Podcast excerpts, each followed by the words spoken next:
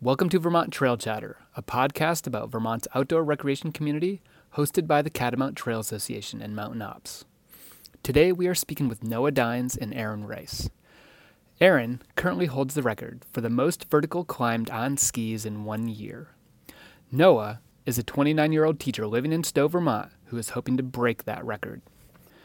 During this episode, Aaron shares a bit about the history of this record and his experience breaking it. Noah tells us about his plans, what's motivating him, and we explore some of the challenges he will face as well as some of the things he's looking forward to. So let's get into it. Noah and Aaron, thank you for taking some time out of your day today to speak with us. I know you guys are both busy, um, and but we really appreciate you taking time out of your day uh, to kind of like share what's going on. So, Noah, we, we are here today because word on the skin track is that you are planning to try and break the record for most vertical climbed on skis in a year. That's a record that is currently held by our friend Aaron here, who's with us today. Aaron, do you know what is that? What is the current record for most vertical skied in a year? Uh, it's funny you should ask. I was just looking up the exact number, and I actually had it wrong for a little bit.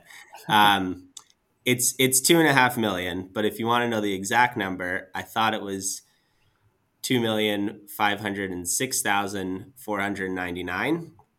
But it turns out the day before I officially started counting, I actually skied more than the last day that I was counting. So if you want to know the record for most in 365, it's like 4,000 more than that. Um, so it's actually. So we're upping the ante in real time right now. yeah, exactly. It's actually 200 or 2,510,924. So good to know. We're taking notes right now because we're going to keep track of. So Noah, so Noah, a little bit more about the record. You're, so are you attempting is this goal like a 365 day period or is it within the calendar year or does it really what's the plan? Uh, my plan is within the calendar year uh, because okay. that's how greg hill who had the record before aaron and aaron did it. Uh, and it feels pretty to do it in a calendar year. You've got a set date start date and an end date. You can't start moving things around. You know your plan. So i'm going one calendar year january 1st December 31st skiing. That's awesome. That's exciting. Um, we, we, are going to dig more into the attempt in your training a little bit, but like right first off, I want to get to know a little bit more about you, Noah. Um, and so, how old are you? Where are you from? And how did you come to live in Vermont if you didn't weren't here already? Yeah, uh, I'm I'm Noah. I'm from Bedford, Massachusetts. Uh, home of famed skier Doug Coombs. And I am 29. I ended up in Vermont uh, to work at Mount Mansfield Academy, the ski racing academy here in Stowe, uh, via Maine and Connecticut. Great. And then, and so it sounds like you're obviously a skier. Have you been skiing like your whole life? From when you were little? How did you get into skiing, and what kinds of skiing do you like to participate in? I've been a skier my whole life. I started skiing sometime in elementary school at Nashoba Valley outside of Boston, and and carried on through my childhood, teen years into college, but never particularly seriously. Uh, you know, five to 10 days a winter. It wasn't ever part of my identity. It was something that I did occasionally, but not an identity marker. And after college, I moved to Maine to work at an experiential education uh, facility in the middle of Maine, mid coast Maine, and ended up with a lot of time on my hands in the winter and easier access to skiing and people that like to ski a lot and then it just took off. So when I was around 22, 23, it started to become a much, much bigger part of my life. Uh, and that's also where I picked up skinning and backcountry skiing Uh, so now I primarily ski on alpine touring gear going uphill. Uh, I also have been known to telemark occasionally. Uh, and then on the weekends and whatnot, I also coach some junior alpine racing up at Stowe. So I'm on the big heavy boards a couple days a week, but I don't let my friends see me on those. Nice. So it sounds it sounds like skiing's like a pretty significant part of your life at this point in time. Yeah, at this point, it's uh, it's become kind of a cornerstone of what I do, who I am, my social life, my my joy, and my happiness. Yeah. Well, I'm we're pretty excited about this conversation, mostly because we have Aaron here, who's the current record holder, and you, the potential new record holder. We'll see. We'll see what happens over the next year. Um, but I'm curious. I've got two questions. One, and this is for Aaron and for you, Noah. But like, what makes skiing in Vermont or the Northeast like so special and unique? And Noah, if you wouldn't mind going first. I love New England skiing, in Vermont skiing especially, uh, for a variety of reasons. First off, it's really good.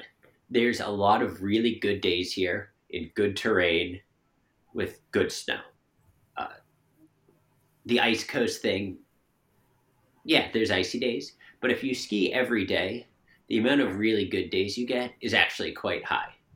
It's you know it's not Utah with seven thousand feet of snow every day, but I ski soft snow more than I ski bad snow. The terrain is really interesting, and especially here in Vermont and Stowe in particular, we have really incredible set of diverse terrain. Uh, you can go ski off the chin, off the top of Mount Mansfield, and ski a tight chute into some steep trees, into an open gully, and then end right back where you started, all over the span of like 2,500 feet. Uh, there's also like a considerable amount of annoyance that you have to deal with of schwack, as we call it, uh, just little branches and things. And sometimes you just end up going through this stuff and it's just funny. I find it a lot more comedic skiing out here than anywhere else. And it's, it's fun and funny. And because our terrain is so limited in certain aspects, we just don't have the size and space that they do out west. Uh, you're forced to get creative, finding new areas, finding interesting lines, interesting ways of going about things. But it also forces people together, and you're going to see the same people skiing out all the time. I've made some of my best friends from just seeing them repeatedly. And it forms a real community that I, I love. That's great. And uh, Aaron, what about you? Do you have similar feelings or anything to add to what Noah mentioned? Yeah, totally. I I love that Noah led with that it's good. I feel like so often we as East Coast skiers get thrown on the defensive but the reality is like it's really good. like we get a lot of really good skiing. Um, and we get a lot of snow. We get more snow than a lot of places in Colorado do. Um, so that's, I mean, first and foremost, that's why I think a lot of us are in Vermont is for the skiing. Um, but then I think what makes it special and what makes it different from other places with good skiing um, is kind of the not skiing and that you can live in a town and have a job and not feel like you're living in some somewhere that's only a ski town that's whole livelihood revolves around skiing that you can just live in in a town that's got agriculture and industry or whatever it is um, and there's lots of different options in vermont and you can ski every single day before work. Um, and to me, that's one thing that's really special about Vermont is how tightly nestled we are in the mountains. Um, and there are really only a few places out west you can do that. I mean, Salt Lake, but there you're in a huge city. Um, you can't do that in Denver. It's two hours to the mountains uh, without traffic. So um, to me, that's what's special um, on top of the good skiing um, about being in Vermont. And like Noah said, having the mountains right there and having a full life and community in the valley leads to community in the mountains as well. That's awesome. That's great. And so my next question is regards the record. You know, Aaron, you live here in the East Coast, uh, in the Northeast in Vermont, and currently own the record. And then Noah, you also reside here in the Northeast. So what? I guess I'm curious: is is there something special about living and like skiing in the Northeast that kind of like lends creates a situation or creates people that are capable of going after these and attaining these records? Well, I think the common link is Nashoba Valley. That's where I learned to ski too. Um, Skiing here in the Northeast, like you're saying, is really good. But again, you do sometimes have to get creative, and oftentimes you do have to be like ready to go when the skiing is good. And so, do you think that that mentality, that kind of like ready for anything, ready all the time, kind of like plays into this kind of mentality that sets you up for, I mean, like skiing every day for a whole year is tough in, in and of itself. But then setting this goal of hitting like two and a half million feet or whatever your next goal, Noah's goal is, is just like another level. Like there's a reason people aren't doing this all the time. I think the being ready to go part, like the skiing is really good. However, we often will go long stretches, especially December into January, where the skiing is not really good, and really good backcountry skiing or good backcountry skiing at all isn't available. And we spend a lot of time getting ready for that, which is just laps. Uh, you know, 2,000, 2,500 foot laps, two, three, four a day, where you're just going out building stamina so that when the iron is hot, you can strike. I think, and then all of a sudden you can ski, you know, six, seven, eight thousand, nine, ten thousand feet when the skiing's good. And then if it goes back to whatever, you just go back to kind of that that fitness style of lap, and it builds it builds stamina.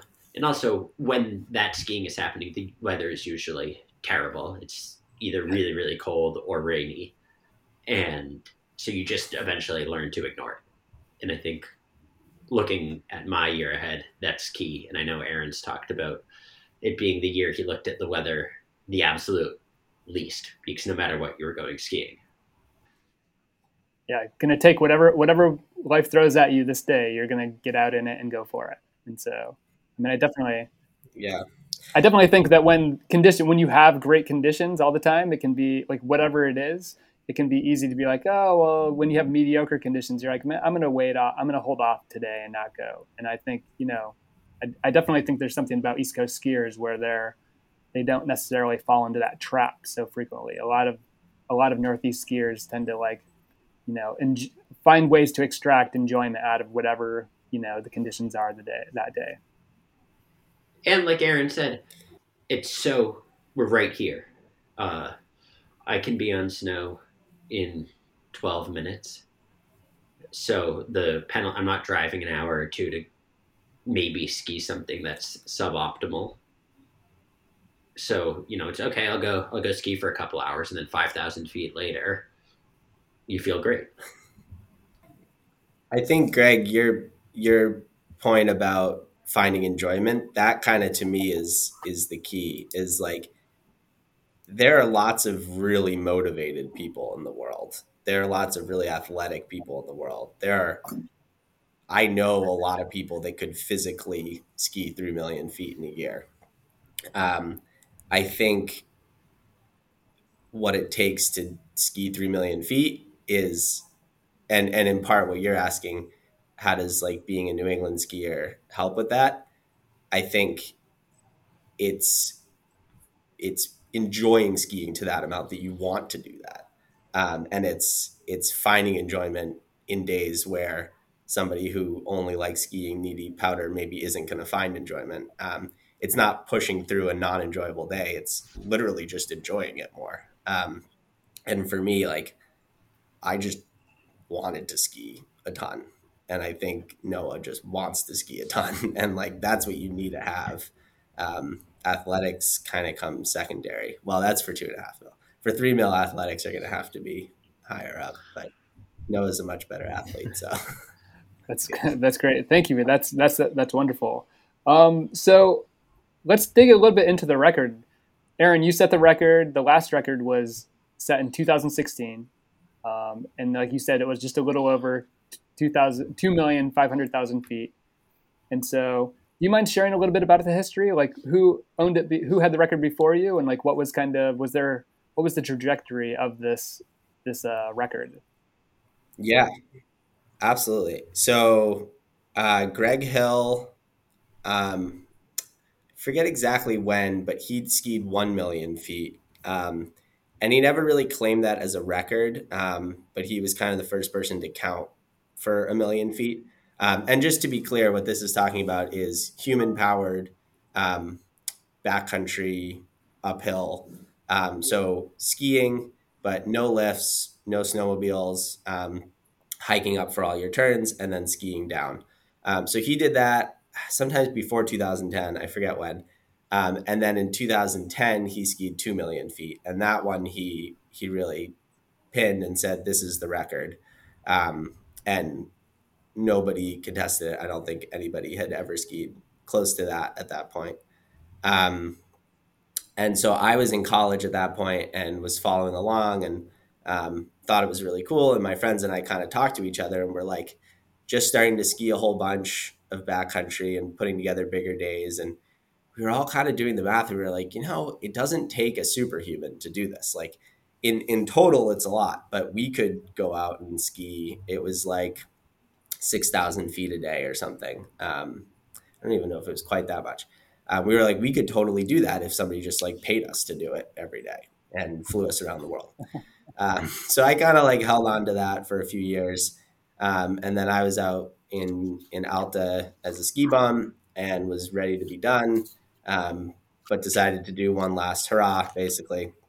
And so in 2016, um, set the record for two and a half mil, um, same same exact style. I talked to Greg beforehand a few times and um, kind of used like FKT, fastest known time etiquette. Um, so we didn't have it like sanctioned by Guinness. It's kind of like a big corporate thing at this point. Um, takes tens, if not hundreds of thousands of dollars to get your record sponsored by Guinness. So we went with like FKT etiquette, and um, basically that means I followed his guidance um, or stricter. So one thing he did is like if you're say out in the Pac Northwest hiking a volcano and you do 3000 feet at the beginning of the day hiking with skis on your back and then you skin another 3000 feet that whole 6000 feet counts even though maybe you walk the rest at the end and it was kind of use best judgment like if you're there to ski any uphill counts. Um, obviously if you're like hiking up a mountain with skis on your back in the summer and taking the lift down that doesn't count. Um, but if you are making a good effort to ski then it counts. Um, so i use that. It probably only added up to a few dozen feet uh, a dozen thousand feet here or there but um, and i think noah's planning to use the same etiquette guidelines. Great and noah like what knowing this history of this record and like why why are you what's motivating you to kind of like go after this record this year? I mean you're going to have to average over seven like close to 7000 feet per day. And like why devote all so much time in this way? And like what do you hope to get out of this or achieve? It's a complicated question i think a, on a few fronts um, and a great question. Uh, so I, Aaron kind of alluded to this earlier. In some ways, it's very kind of lizard brain. I like skiing. Skiing makes me happy. I like skiing a lot. Skiing a lot makes me very happy. So if I ski a lot, a lot, a lot, I'll be a lot, a lot, a lot happy. That's eh, on one front. On another, it's I've never at anything in my life fully and totally devoted myself to anything.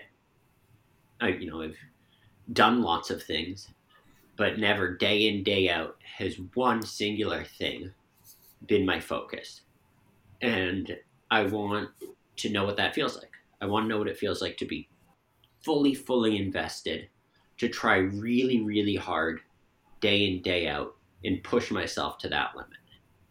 Uh, that's really intriguing to me.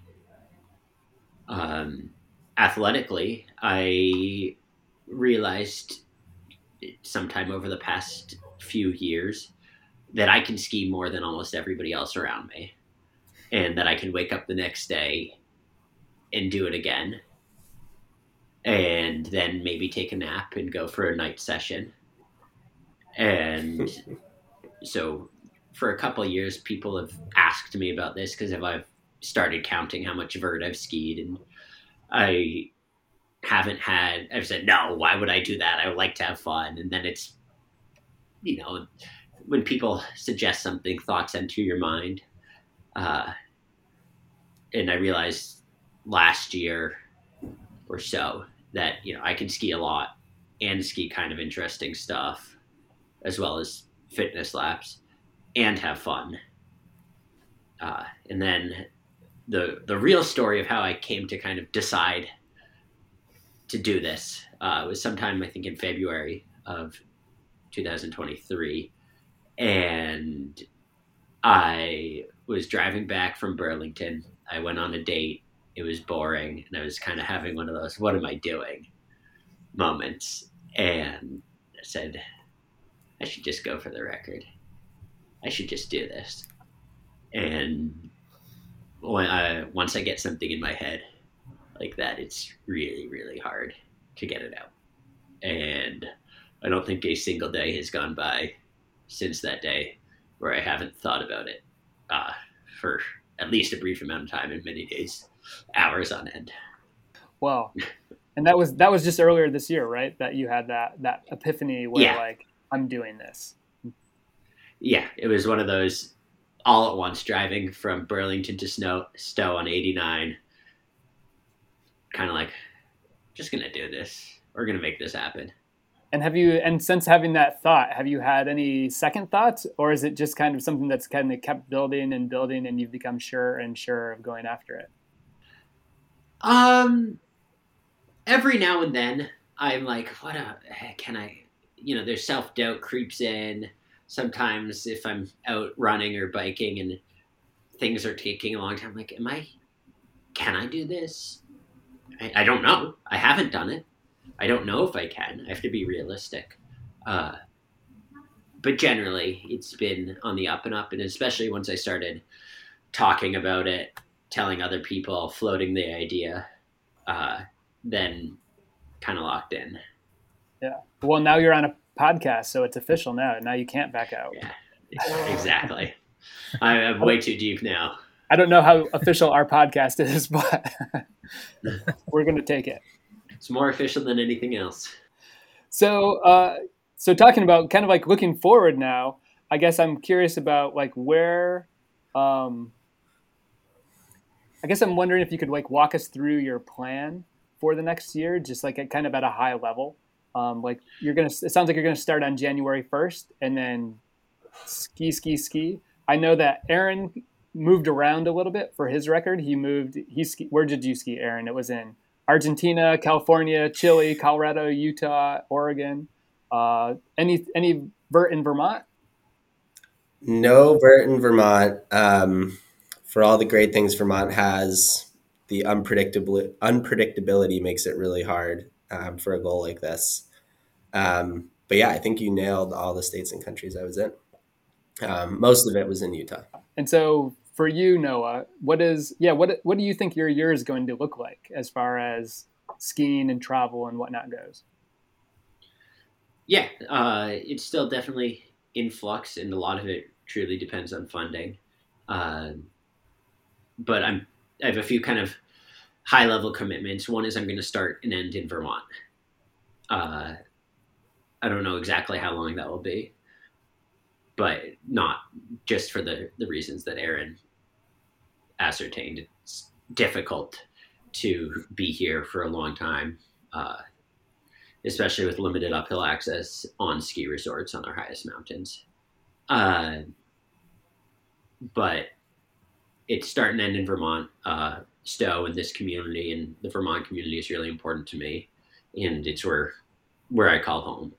So starting and ending here is really important. Uh, you know, hoping to throw a big party on Nosedive somewhere around December 31st, 2024.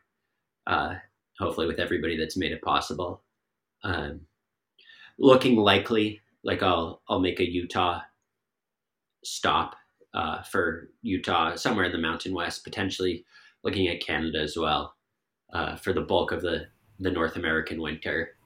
Uh, my plan is to migrate to Oregon uh, for the Pacific Northwest volcano season. I've uh, gone out and skied there the past couple summers a little bit, uh, and the ability to just rip corn laps in the sun is super cool. Uh, I know Aaron never really was in summer at any point, and I think with the amount of skiing that I'm going to do, uh, and just the strains and stressors, the ability to like have some sunshine, have long days will be really important. I'm a huge fan of the double session where you wake up, ski, it'll be four or five thousand feet, take a nap, eat, refuel, sleep, and then go back out for a little bit more in the evening or late afternoon. I found works really, really well for me. So that's part of my my strategy, and that should take me through at least the end of July.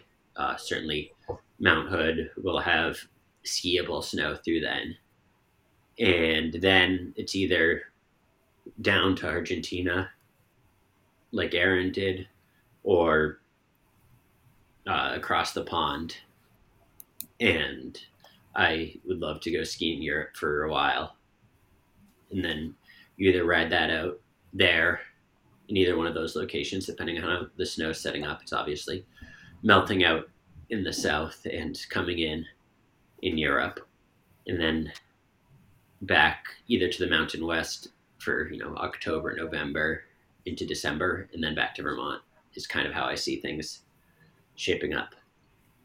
That's great. It sounds it sounds like a really fun year. You know, lots of skiing, a fair amount of travel.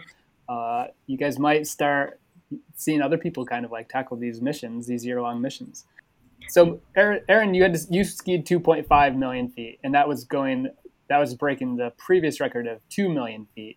So, Noah, do you have a specific goal in mind? Are you are you hoping to ski two, two thousand like two million five hundred and thousand and one foot? It's just enough to break Aaron's record, or are you do you have like a more lofty goal? Uh, yeah, I would like to put a big dent in Aaron's record. Uh, my goal is three million vertical feet. Uh, it's just a nice round number, and it seems you know if you're going to do something, do it. Go all the way. Yeah. Well, and I'll say when I set my goal, it was less about the record and it was more about what I thought I could do. Um, and because I was more just trying to push myself, and so, um, I think no, I think Noah's doing similar. It's like how much can I do? Um, and and I think three million is probably right there. And that that was actually takes me back to something I was thinking about when you were talking, Noah, which is that we have quite different approaches to this, and I think yours is much more geared towards hitting a higher number um, in a really good way. Like I used big skis and didn't give myself the correct nutrition um, and didn't really know anything about being an athlete um, and just kind of suffered my way through it. Whereas I think Noah has is also planning to suffer his way through it because you have to, but um, he has like a much better understanding of like what it means to be an athlete and I think the idea of like a morning session doing 5000 afternoon session doing 5000 is a really great one. Like i did a thousand feet an hour every single day all the time. And if you know anything that's like pretty darn slow um, for doing a record or something. That's kind of like your leisurely backcountry skier pace. Um, and i just kind of pounded away at that pace all the time. And I think Noah's trying to go for basically double that, um, which means actually less time on skis than me, um, but just doing a lot more vertical in that time. Yeah, leaves a lot more time for recovery, uh, a lot less time in the elements. You know, uh, I don't know if I can do 2000 hour, but I think 1500 is really attainable uh, with the proper care and listening to the body and, and treating the body really well and, and treating the mind well. And part of that is why I want to ski in summer, just to have that sunshine and longer days that allow different strategies. Sounds, sounds like a smart approach. So, Aaron, it sounds like you and Noah have kind of like, you guys have conversed a little bit, shared notes uh, and been skiing together for a while. Um, are there, I guess, are there like what are some of the tips that like are I guess this is for Noah. What are some of the tips that maybe Aaron has shared with you that have helped you prepare for this your record attempt coming up? I think first and foremost is you know I went to Aaron. I think I went to Aaron first and said, "Hey, so I know you skied a lot what are your thoughts on me skiing a lot? Uh, it just, you know, felt right to, to go and, and ask kind of for his blessing. I know I didn't need it, but I went to Aaron and said, Hey, this is what I'm doing. Uh, I've emailed with Greg a little bit, just let him know as well. Uh, and Aaron's advice has been critical. I'm texting Aaron every couple days, asking questions about something or other uh, most of it has been don't do what I did in terms of nutrition and rest and whatnot. But a lot of uh, his connections in the ski industry have been critical, and more than anything, his uh, his support, saying, "I'm here with you. I want you to do this. What you need, I've got. Like I can help you no matter what." uh, has been huge and having knowing that like there's somebody that's done it that I'll be able to call when I'm three months in and it's I don't know rained for the past week or something and say how do you like what do you do how do you deal with this like how do you get yourself out the door every day just knowing that there's somebody else that's been through it uh, who's supporting me has been incredibly helpful that's great. And Aaron, so how do you feel? I mean, it sounds like you're very supportive of Noah in this endeavor, but like, how does, why, in some ways, like, why be so supportive of somebody that's trying to take away a record that you own? Mm. Um, I mean, it was never about a record for me. Um, even from the beginning, like, I didn't I don't know. I just wanted to ski as much as I could. And so it doesn't feel like taking anything away from me. I skied as much as I could. Like, I want everybody to ski as much as they can. Um, so, and it's just like a really fun goal and like crazy, wild goal to attempt. And so getting to watch somebody else do it is going to be super entertaining and fun. Um, and yeah, like I see zero downside to helping as much as I can. Um, from from like helping with planning and whatever to like getting out there and breaking trail. Is that is that something that's allowed?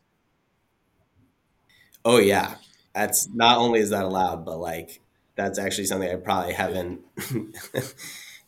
said enough is how huge it is. Um, it's a little less important in Vermont, but like yeah, if you're out skiing in the Wasatch or places with deeper snowpacks where you're breaking a lot of trail, like yeah, you have to have a, a skin.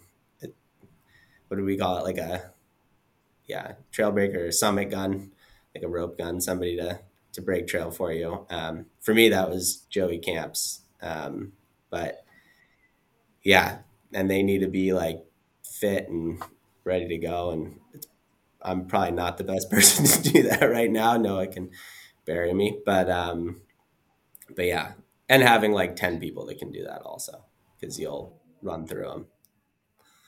That's hilarious. And Noah, quick question. You mentioned uh, some of your plans depend on kind of like financial support. Is there a place, is there a way that people could kind of like engage with you or support you financially?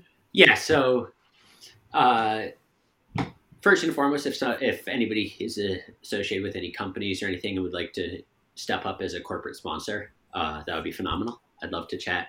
And then uh, I'll have a link in bio uh, on my Instagram uh, where people can sauce me some cash if they so do choose to do so. Great, and we can add that. We can add that to our the, the podcast notes, and then definitely be in touch with us at the CTA because we can help share your story and connect people, loop people in that way as yeah, well. awesome. Because we don't want we don't want money to be the reason you can't achieve this goal. That's definitely been the thing that's been taking up really most of my time recently. Uh, has been working on this. Certainly my mental time, uh, but you know, I, I think that as we get closer uh, and we get get the word out, um, that will happen. That's great. And so, yeah, and, and, we're happy to help and support this. This is like, again, it sounds like both of you guys are coming at this from this like love of skiing. And, you know, our, at the CTA, our goal is always just, we just want to get more people out there in the winter having a good time, whatever that means. And so, you know, if that's, it seems like you guys are, you're, you're working and what you're doing is inspiring that in others. So we'll support you guys however we can. Um, Thank you. So looking, yeah. So looking, uh, looking forward, like I guess in, in talking about training and preparation, you know, people love gear. So do you have, I know, Aaron, you mentioned earlier that you used like big skis. It sounds like I imagine in an endeavor like this, you're going to use a variety of gear. Do you have kind of like a gear plan for um, you know, I don't know, special boots that just fit your foot really well, or what? How are you kind of uh, tackling this or thinking about this at this point in time? Yeah, so I am definitely a little bit of a gear nerd. I think you kind of have to be uh, to do what we're doing with just the volume and the conditions that we face. Uh, I'm really, really, really lucky and really excited to be working with Fischer uh, on boots, binding, skis, uh, that whole skins.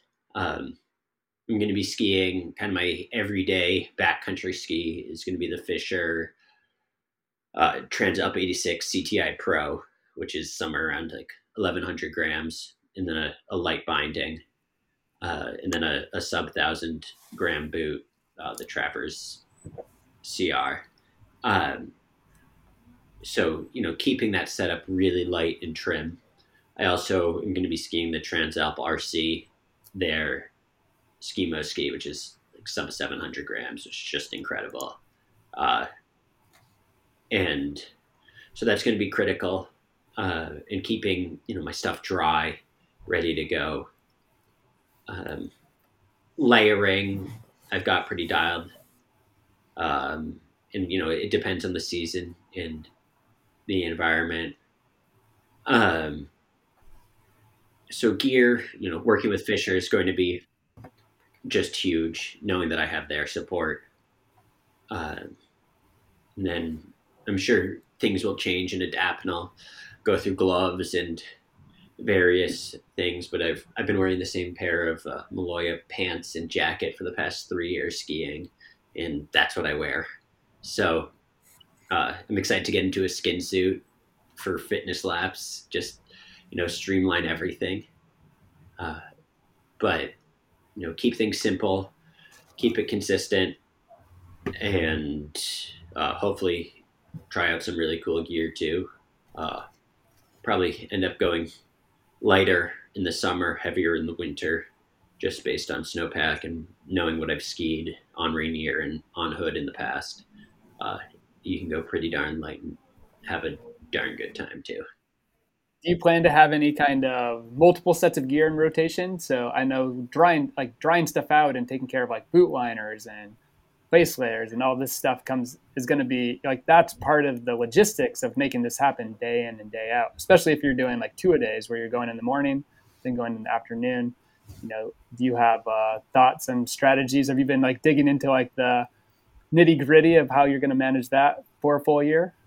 Uh, yes and no. Um, some of it I think is it's going to be what my routine is already here. uh, because I do a lot of two a days as it is. Come home, boots on the dryer on the drying rack, gloves on a on a boot dryer or whatever, uh, clothes on a drying rack. If need be, can throw them in the dryer. Have two sets. I'm gonna have two sets. I'm not gonna show up to a ski hill without a full set of boots, skis, bindings, skins ready to go, because I'm not going to be able to sacrifice two hours or whatever wherever I am to drive anywhere. It's just can't kill a day because your skins didn't dry out.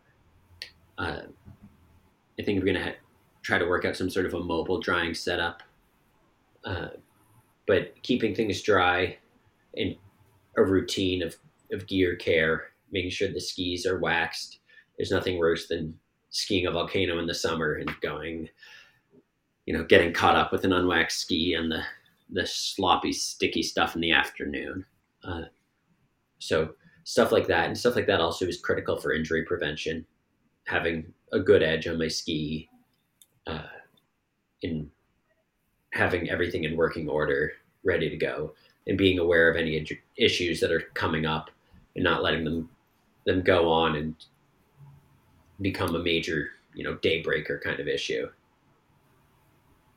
And what and what about kind of body maintenance? It sounds like in a normal winter season, you're already getting out there quite a bit on a regular on a very regular basis. Do you have any like tips or tricks that you're going to use to kind of like keep your feet in good shape uh, when you're doing this day in and day out? Because it seems like foot problems could like slow, you know, really put a damper on your ability to kind of like throw down some vert. Yeah, I think that I have a pretty good idea of how I'll react, but you never know. Um, so it's addressing things when you start to feel something. You really have to pay attention to your body at all times. If you start to feel a hot spot, uh, it's you throw some whatever. I tend to use duct tape because it just stays on really well. But Leukotape or K tape, KT tape, uh, right? I put it directly on the skin, and that really helps address any kind of rubbing. Uh, I know I tend to have some issues on my heel and on my navicular bone on the inside of my ankle. I've got some weird kind of lumpy feet, as so many skiers do. And knowing that, I'll be taping that from the start because even if you can ski through the pain of a blister and open skin, you know, you risk infection, but also you are just anything that makes it more painful makes it less fun makes it harder to go do that extra thousand feet, makes the first thousand slow or whatever. Uh, and things are going to pop up, but the goal is to nip problems in the bud before they become like that. Uh, so having tape available, keeping your nails in check, and keeping your feet warm uh, is critical on cold days, especially when you can't feel them as much. If you can keep them warm, keep feeling in them, I find it helps recovery a lot. Uh, and also drinking water. It's so easy not to drink water and not to eat uh, while you're out there. Um, but making sure to drink water, and especially you know starting when you get home, I start with a, a tea or a bone broth or something. Uh, really, I find helps the recovery and makes waking up the next morning a lot easier. Great. And so, other what are there other expected challenges that you? I mean, things that you you're pretty sure you're going to run into. Like, what are what are some of the things that you think are going to be challenging for you over this next year? I think you know there's there's a few. I think about it in a few different ways. There's the logistics side, and then there's the skiing side. Uh, so logistically, it's you know making sure that the money's there, uh, and using that effectively, making sure that I'm staying somewhere that's reducing my commute to the hill. Uh, because time spent not skiing, not resting, not eating, not is time in essence wasted if your entire goal is to ski. Uh, logistically, also, you know, I will have to travel. I want to reduce travel to a certain extent uh, both because it's incredibly inefficient, because if you're on an airplane, you are not skiing, and because it's bad for the environment to kind of travel willy nilly, uh, just chasing snow. I have no plans to just you know, fly around to chase every big snowstorm. I don't think that's right for the environment or you know right for this attempt. Uh, so I think that those are some big logistical challenges. Uh, just making sure like the grocery shopping gets done. Like that's that's hard. Uh, I don't know if you've come home from a huge ski day scene, you have nothing in the fridge, and then you're just kind of like, then you don't eat because you don't have anything, and then you have to wake up tired because you didn't need to go ski. So that's you know those kind of things, keeping the fridge stocked, keeping the skis sharp, uh, are all things that are really hard to do when you're tired and you just want to sit there. Uh, then skiing side, I'm going to be tired. Like this is a, my math is 330 days of skiing. That's to account for travel, a couple rest days, uh, whatever else shows up, injury. Um, but I'm going to be tired. So it's learning how to ski to warm up and get myself out and do those. It's going to come to 9,000 feet a day over 330 days of skiing is where my, my math is and where my brain is at. So keeping myself there for that. Uh, conditions are huge. Um, if there's good snow, fast travel, fun skiing, it's going to be a lot easier than if I'm ski cramponing up something, or it's raining, or it's you know well below zero. Those are all difficulties. Uh, and then keeping myself uninjured is going to be critical. I know Aaron broke an arm pretty early in. Rather break an arm than a leg. I've generally had very good injury track record. Uh, but staying uninjured and staying uninjured while you're tired is going to be critical. Uh, and then, yeah, just getting out there day in, day out and skiing, even when I'm tired. I, I have a question. I don't know if I've asked you this. Are you planning to like um, way more of the vert in one time of the year than another? Like do 11,000 a bunch of days and 7,000 a bunch of Uh, days? I generally am going to, you know, front load a little bit while I'm young and healthy, so to speak. Um, but I also I do expect to have some heavier days, some lighter days in terms of vert. Uh, I'm already planning. My birthday is June 30th. I'll be turning 30, uh, so I think it would be fun to ski 30k uh, on my 30th birthday. just seems right.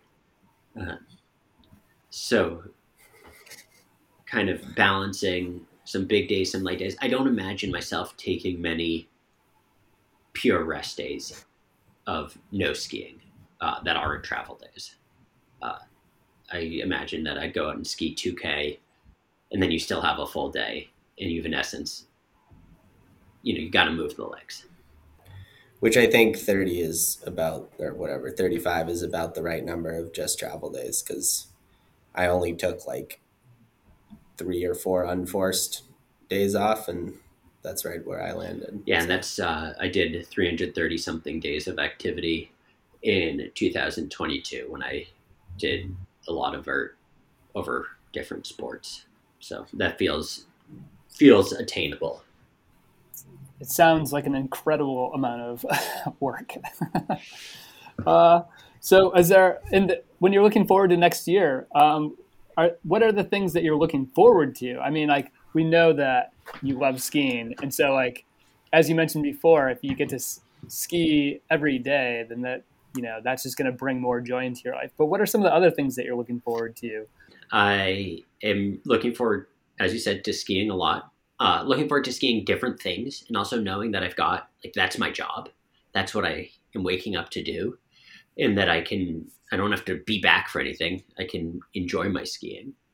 Uh, I'm really, really hoping to ski with interesting people, whether that's interesting people, you know, that are in the ski world, uh, or people that also backcountry ski that are in various other walks of life. I really hope to meet cool people and take a lap with them. And I want to be in cool places. I've not once set foot in Utah. Uh, I've never skied in Europe or South America. And to be able to ski in cool places, see a lot of beautiful sunrises and incredible sunsets, I'm really looking forward to. Uh, and then also, I hope to inspire others. It doesn't have to be to ski a bajillion feet. It could be to ski. It could be to go hiking. It could be just do something hard. I think that it's important to go out in life and do hard things, whatever that is for you. And it doesn't even have to be athletically, but to dedicate yourself to something. And as a cherry on top, my dad, who is a skier but not a backcountry skier, has promised me that he'll take a lap with me, which I think will be really cool.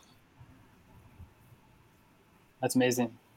And uh, we're Dave or, Dave or Robbie. Do you guys want to ask, jump in here with any questions?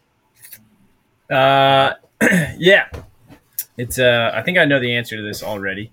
Um, it's a not a very serious question. Um, but uh, I wanted to ask Noah if he thinks he's going to eat over or under hundred gas station hot dogs while fueling for this adventure.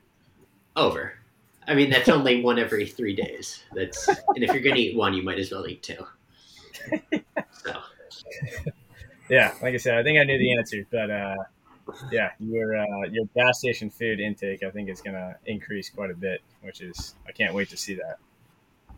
Yeah, that that should be uh, right there on the Instagram for all to see. It sounds like there's a story behind these gas station hot dogs that we might have to explore at some other time. yeah, that's a that's a for yeah. later story. I had I had a question, um, if you if you don't mind me asking.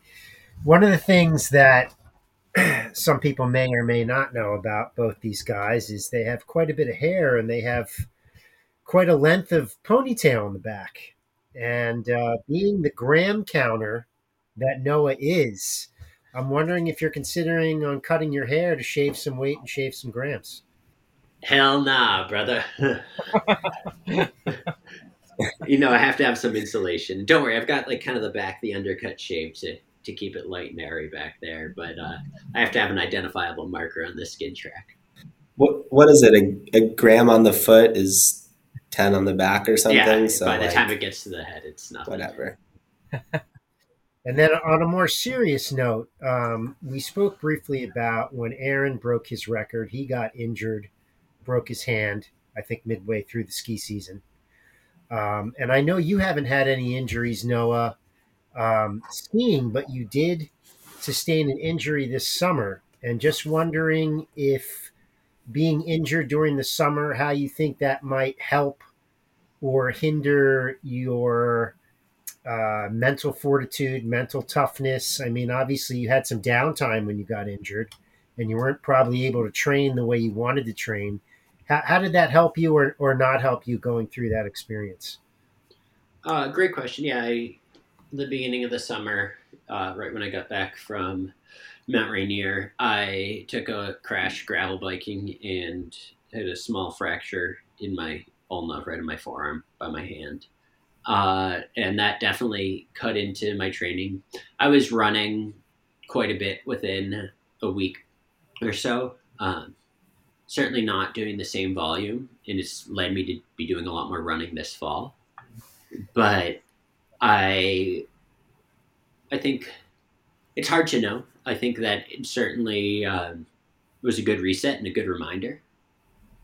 But I'm not too concerned about the training uh, in either direction. Um, I think that you know I'm, I'm two months cleared or so now, and I've been doing a lot.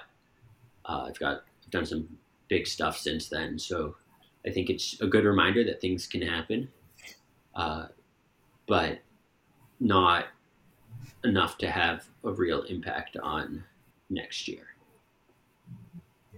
And then, lastly, not really a question, but just kind of a, a sidebar that uh, Greg talked about. I think it's it's really fantastic that the current record holder and the person that's going after the record, you guys are you're New Englanders. And in the ski world, when we're talking about a lot of records, there's not a lot of New England folks that pop up on the radar, so to speak. Uh, and I think that's super special, and I think it means a lot to to us New Englanders that that live and play here, and I think it's really going to put. Uh, I think Aaron, you know, although he wasn't living in New England at the time, now he he lives in New England full time, and I think it really says something about the hardiness of New England skiers and and our fortitude and our mindset, and I think. I think it could really do a lot for New England skiers and New England skiing in general. So, hats off to you, and we wish you the best of luck and we're behind you. Thanks, Dave. 110%. And and to tack onto that, I think it's really really cool that Noah you're planning to do to start and end in Vermont and and taking a few laps in Vermont was something I always or, or spending a week or two weeks in Vermont or something during my year was something I always was trying to figure out how to do. And that year was one of the worst years on record in Vermont. Um, and I didn't I hadn't been living in Vermont prior all that much, um, and so I didn't have like a great network at the time. Um, so it just didn't work for me. But I'm really psyched to see that. That's yeah. Can't wait to bookend it here.